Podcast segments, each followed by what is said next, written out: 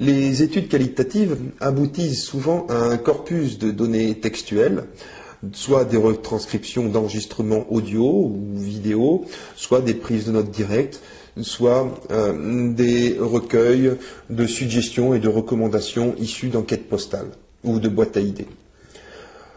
Les données textuelles sont un petit peu plus compliquées à analyser que les données chiffrées. En effet, ce sont des données par définition euh, très variables et qui nécessitent un retraitement et un codage préalable. Pour cela, il existe différentes méthodes. Je vous propose, de façon à être opérationnel et concis dans ce CD-ROM d'initiation, une méthode, c'est ce qu'on appelle la méthode d'analyse thématique. En effet, dans l'analyse des données euh, textuelles issues des enquêtes qualitatives, il y a différents niveaux de détail. Il y a, comme je vous l'ai dit, l'analyse thématique où on va regrouper les paragraphes d'un document ou bien les grandes phases du discours d'un répondant. On va procéder par regroupement de thèmes ou de phrases. Dans un niveau de détail un petit peu plus poussé, on peut analyser chaque phrase. On va donc analyser l'enchaînement des idées et des phrases. C'est ce qu'on appelle l'analyse syntaxique. On va s'intéresser davantage à la structure du discours.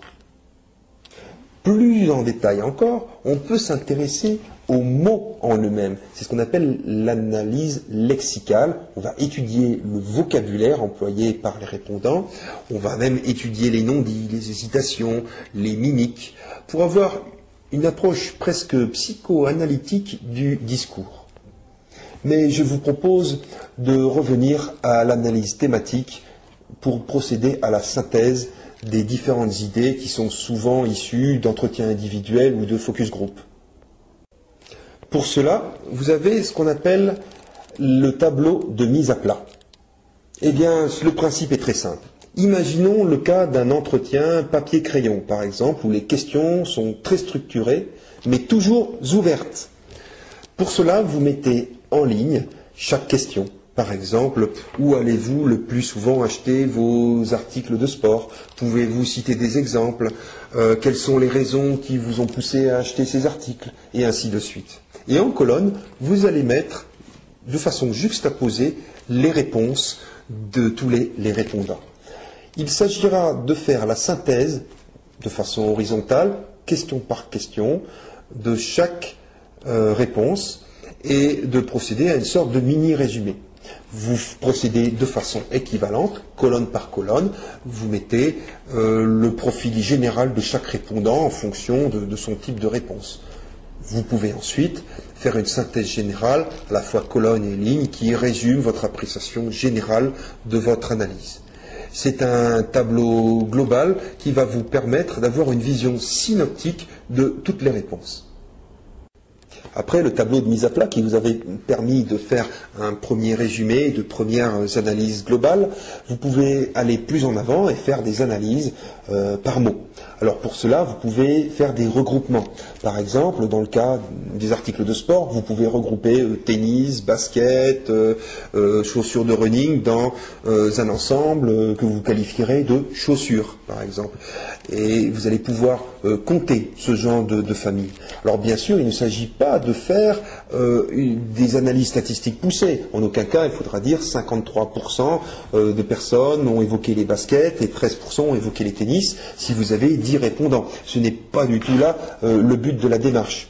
Il s'agit en fait de faire des recoupements et des regroupements c'est-à-dire que vous pouvez faire des tableaux de co-occurrence, essayer de voir si le thème de la chaussure est revenu parallèlement au thème de la mode, par exemple.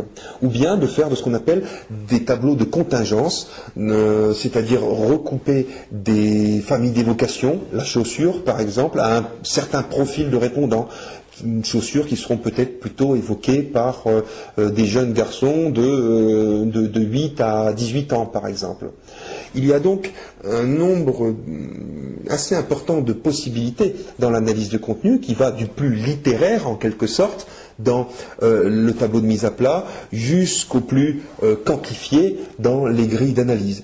À vous de moduler euh, l'importance de ce genre d'outils selon la qualité de votre ressource, de vos, de vos données, la qualité de vos interviews, mais également votre niveau d'exigence et l'objectif que vous vous êtes fixé initialement, bien entendu.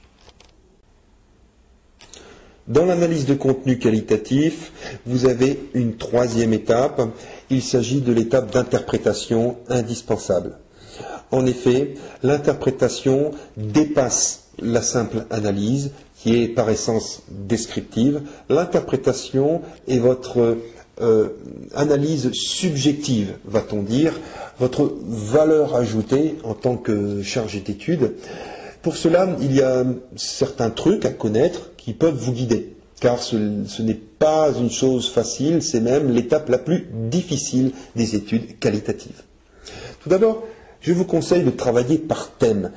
Euh, réfléchissez aux questions, aux groupes de questions d'un questionnaire futur, par exemple, si vous devez faire suivre votre analyse qualitative d'une enquête quantitative.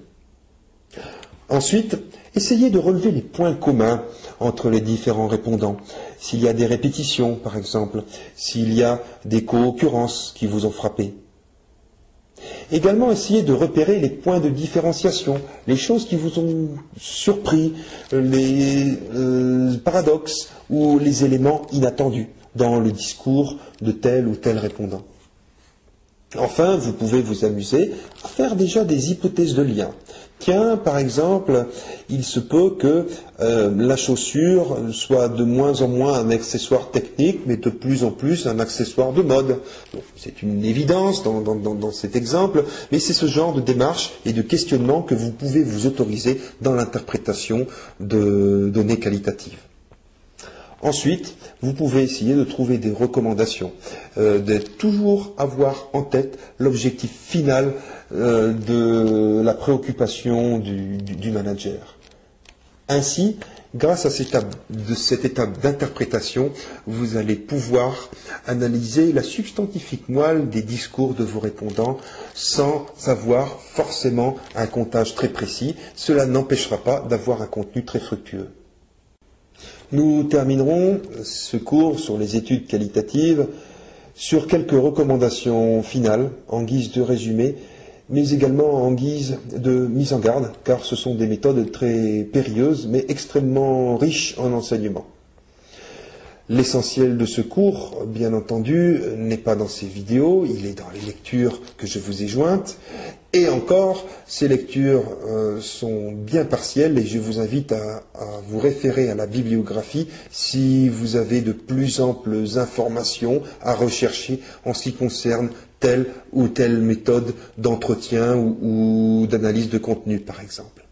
Alors, en définitive, qu'avons-nous appris? Tout d'abord, l'entretien individuel. Eh bien, c'est une conversation, ce n'est en aucun cas un questionnaire. C'est une conversation intimiste adaptée aux sujets nouveaux, euh, sensibles, difficiles ou plus ou moins tabous.